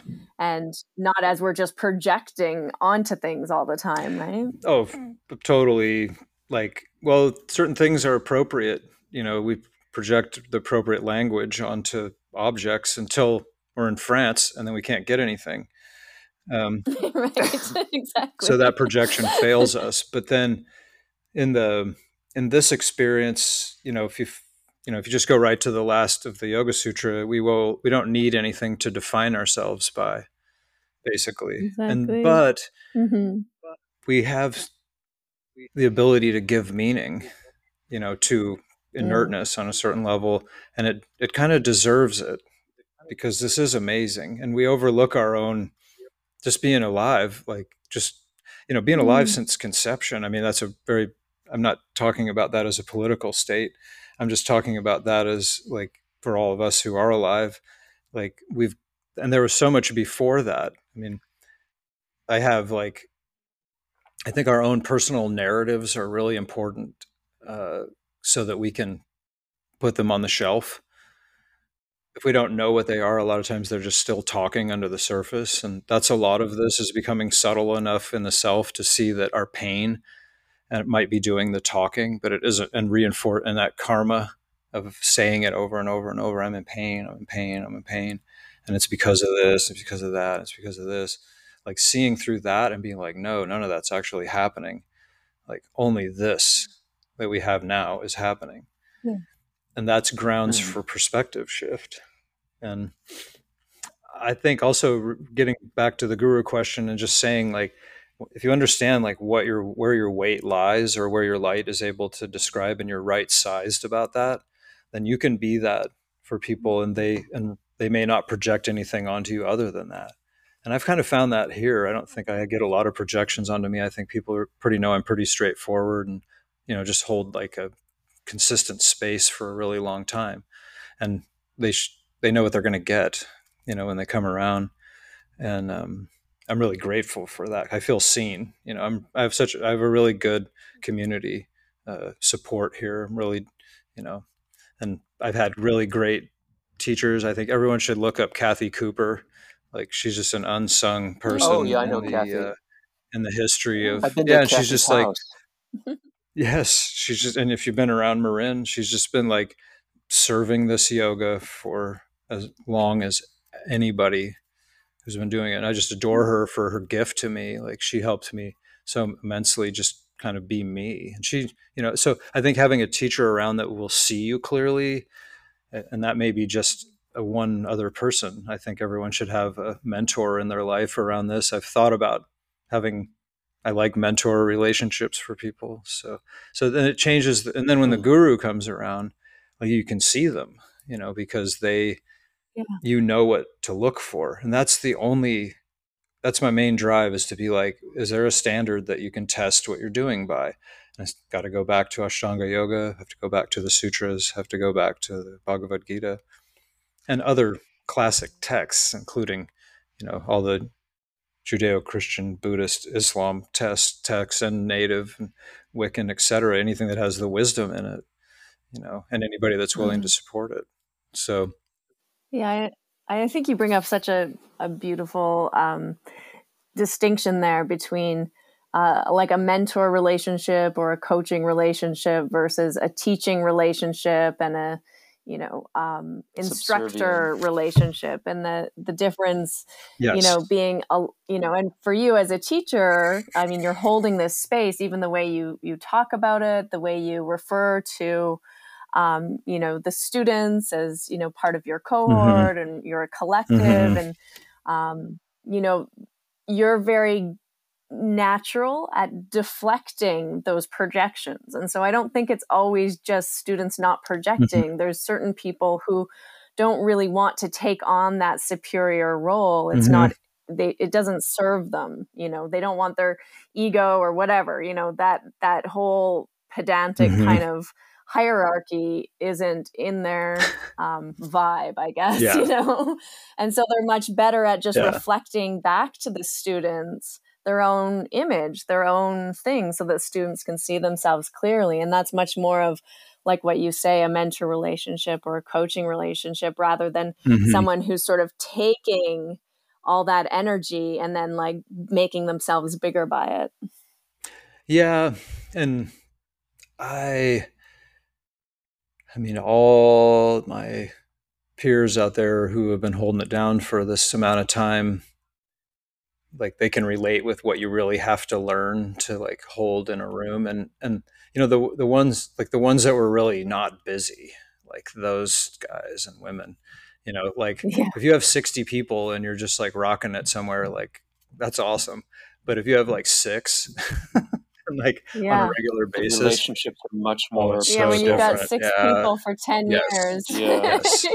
yeah, yeah. which is is the state of a lot of Mysore rooms. Yeah, I mean, I have a student who just started. and She can be a student because she's like twenty, and I don't mind being a teacher to her. That's our really appropriate relationship.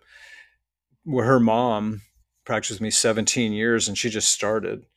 You know, like wow. last week, and but has this great foundation because she has seen her mom do all the moves and she's suddenly just like oh i know how to do that. I've been watching this for years you know? So like you never know how it's going to come through for people like what teaching is and like mm-hmm. just something as simple as like going in and going into upward dog like i a lot of some like one out of a hundred people will like kind of like not roll over their feet i'm one of those people. I just kind of like switch them places yeah.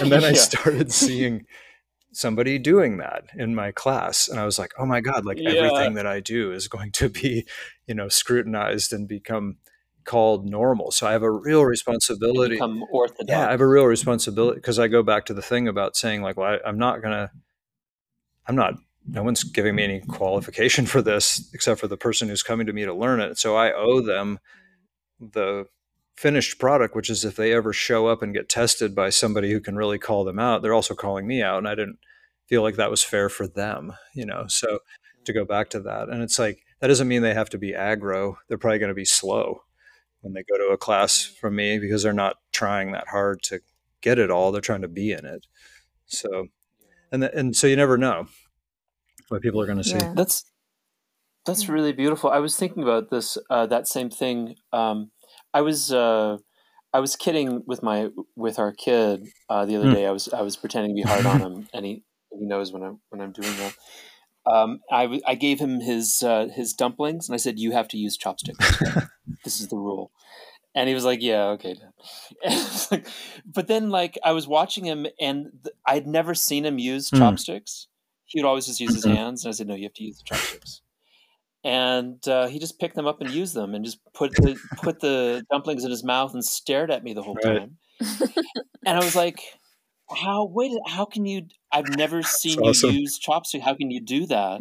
He said, "You think I haven't been watching you guys eat chopsticks for the last five years? Like all you do is eat with Right. chopsticks. Like I know how this to is do it." parampara It's like, yeah, and I was like, "Wow, there it is." Yeah. He knows just by being around it. right and so on some level know- you have been his guru and on that level and now he's moved on Yeah.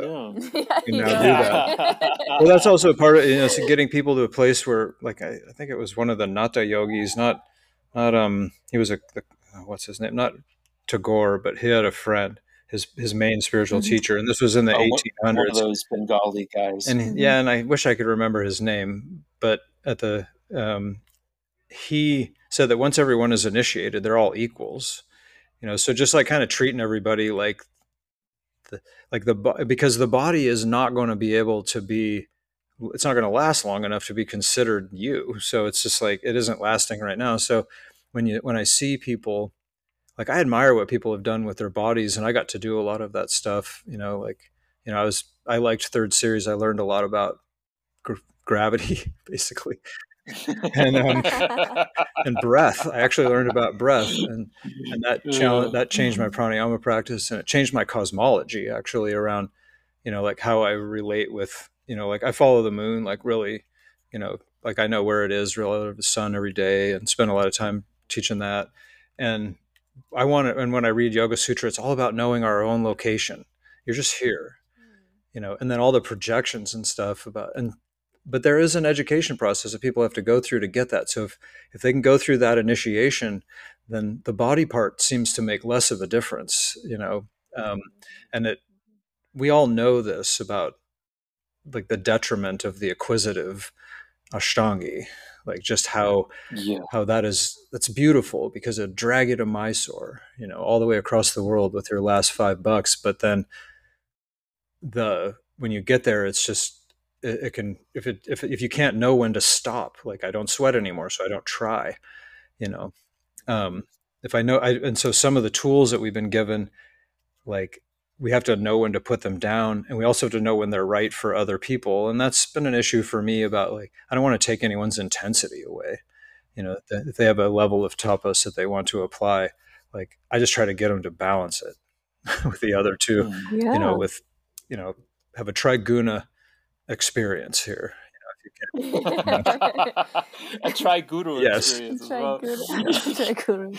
I I think it's it's so what you've said is is so beautifully articulate and Thanks. and I'm and I art, articulated and I and I I, uh, I really appreciate the perspective that you that you brought to us and in, in our in our post guru world.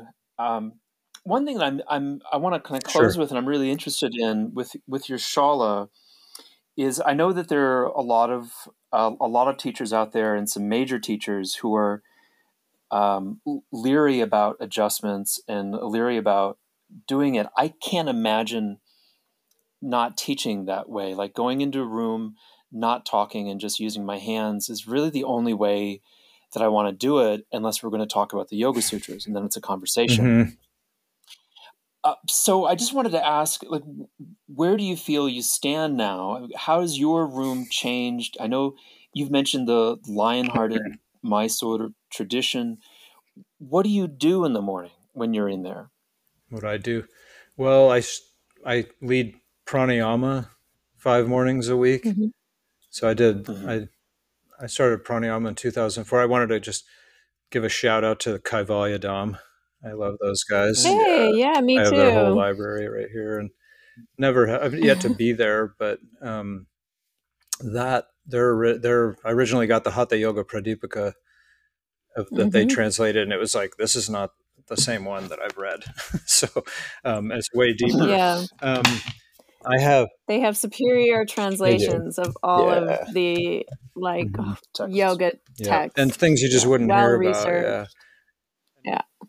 That so um so I start with pranayama and then I will over COVID. Well, this is a whole thing, and I know you guys want to wrap yeah. this up, but like, have you ever been a little burned out from teaching? Um, oh yeah. have you ever been burned out like seven times in a row, like the like they do with the vibhuti in India? yeah, okay.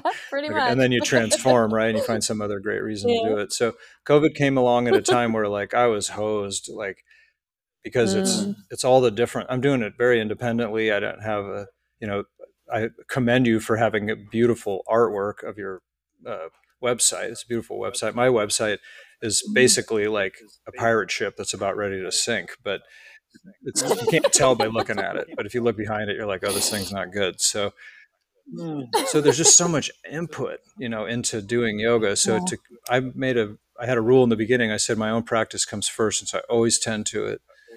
Um, I said I mm-hmm. would teach other people. I said I wanted to do it with people. I said I'd teach them if I had to, and if if I could make a living at it, I would do that and then if any of mm-hmm. those things outweighed the other then i wasn't i didn't have the right priorities. And so now i'm i put a lot of effort into my practice for sure. So i do pranayama and then i have a practice every morning which is basically um, very private. I'm just kidding.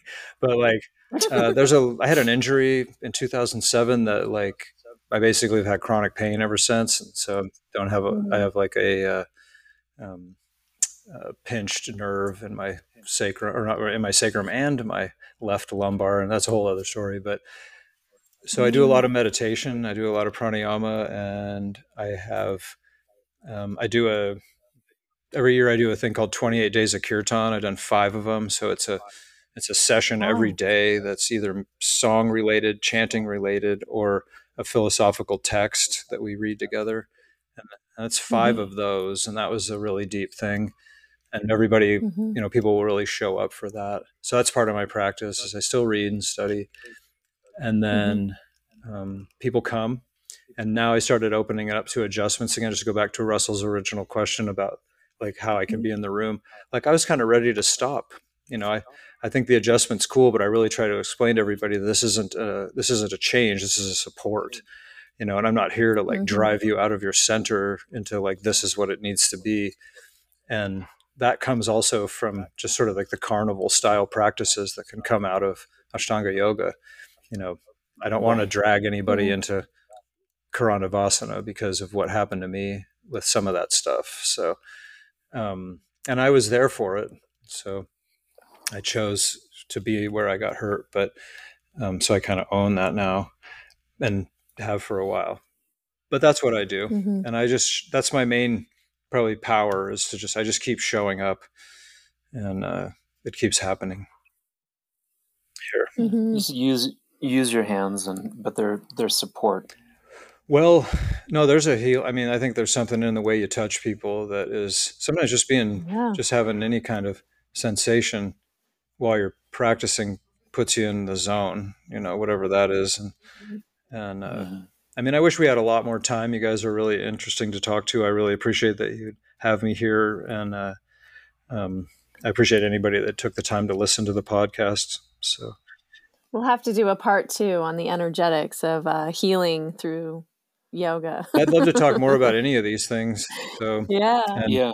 we could Yeah. we could keep uh, unpeeling Mhm. the onion Yeah. and going deeper and deeper. There's so many really things we could really dig into yeah. here. Well, if anybody who listens to this That's- rolls through Portland, just please come by and tell me you listen to the podcast and be my guest. So I'd like to just share this with people and Beautiful. Well, I'm hoping to roll into Portland one Okay. day.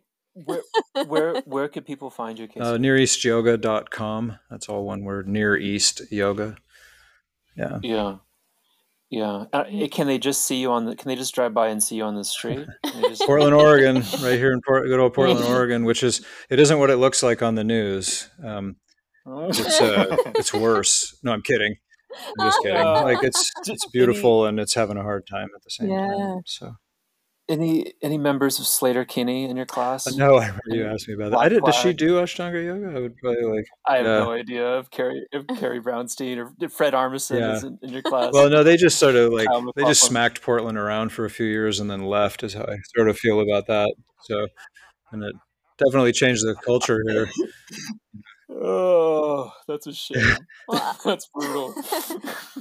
And I just, I mean, I think it's such an incredible feat that you've been running your school and your space for almost 20 years now. And it's, that's a real, it's a huge feat. And being someone who's, you know, ran a yoga stu- school and, you know, done the whole, the whole Mhm. thing, it's, it takes so much Mhm. energy and, uh, just holding that space every morning and showing up and being present and doing all the stuff that people don't Mhm. see that goes along with keeping a business Mhm, open mhm. um it's it's a massive labor of love and so i just i just want to point out how amazing and incredible that is it's really a big thing that you've done and are continuing to do Well, thank you for seeing that and that nice appraisal. You know, I really appreciate it. A, I think I'm just getting started. yeah, i hope so because we want to Yeah, come visit well, The door's open, and please let me know in advance because I'd like to prepare for your for your arrival. we won't just show up Yeah. yeah. we Yeah, and thanks for collecting all these histories. I do think it's very special and important, and you have a nice library going, and and uh, I appreciate your approach. So, thanks for letting me have a little bit of this platform. Oh it was such an honor to have you casey thank Yeah. you so much for taking the time to talk with us today Thanks, you guys. Be in touch. Thanks for listening to this episode of Finding Harmony with me, your host, Harmony Slater. You can find out more information on my website, harmonyslater.com, and I look forward to connecting with you again soon.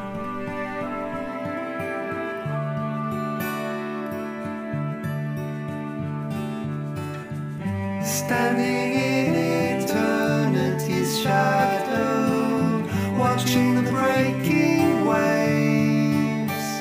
There's a hard wind and the soil.